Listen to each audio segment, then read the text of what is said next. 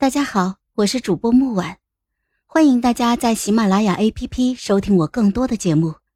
今天我们带来的故事叫《皇后》第二集。我是个处子皇后。大婚之夜，我与皇上同床共枕，心中的害羞渐渐变成了忐忑。随着天色将明，这份忐忑变成了委屈。我不知道自己究竟是哪里不好，才让他碰都不碰我一下。起初我觉得是我的问题，于是成亲两年，我拼命的去做一名贤后。当打着补丁的裙角拖过地面，史官也不得不为我大书特书。谁不喜欢漂亮的新衣裳？可是国库亏空。后宫却还沿袭着前朝铺张浪费之风。不说宫妃，就连下面的宫女，穿过一次的衣服都不会再穿第二次，而他们换下来的衣裳，一件的造价够一个三口之家吃上一年的了。历朝皇后更是如此，我当然也可以这么做，但是我没有。我决定以身作则。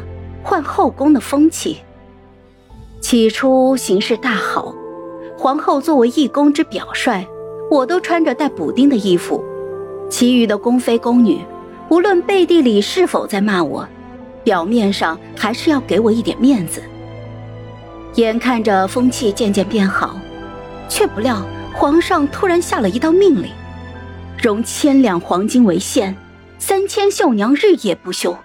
将其织成衣裳，再命全国各地进献珍奇异兽，以其身上的羽毛、皮毛为配饰，不惜人力物力，最后出了一件金衣，以赠其乳母李夫人。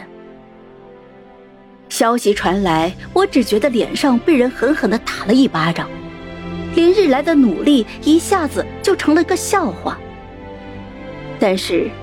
孝道的面前又不好说什么，只好打落牙齿吞到肚子里。不料，这位乳母身为宫奴，却摆起了太后的架子。年宴的时候，她穿着那件耗尽天下财力物力的金衣，借口脚冷，众目睽睽之下，非要我跪在地上抱起双腿，为她暖脚。在她与我僵持之际。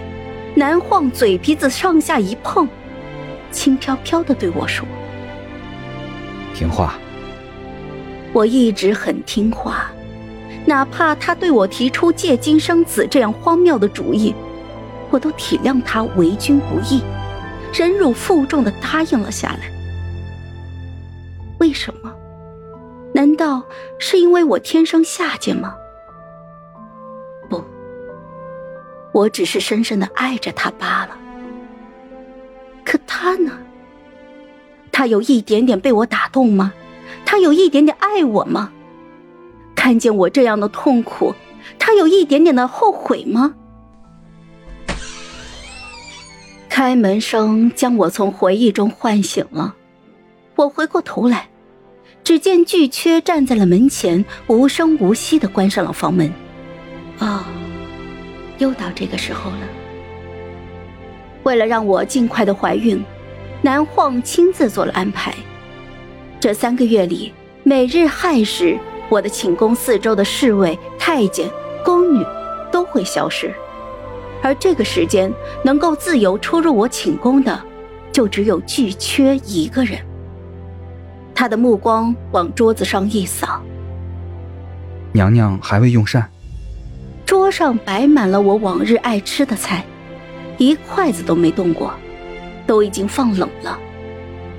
他用碟子装了几块栗子糕，坐到了床沿，双手捧给我说：“身体重要，还请多少用一些吧。”我摇摇头。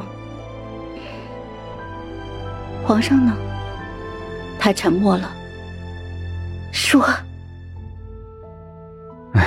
他在李夫人宫里，李夫人说自己偏头疼犯了，皇上下朝之后便过去陪她了。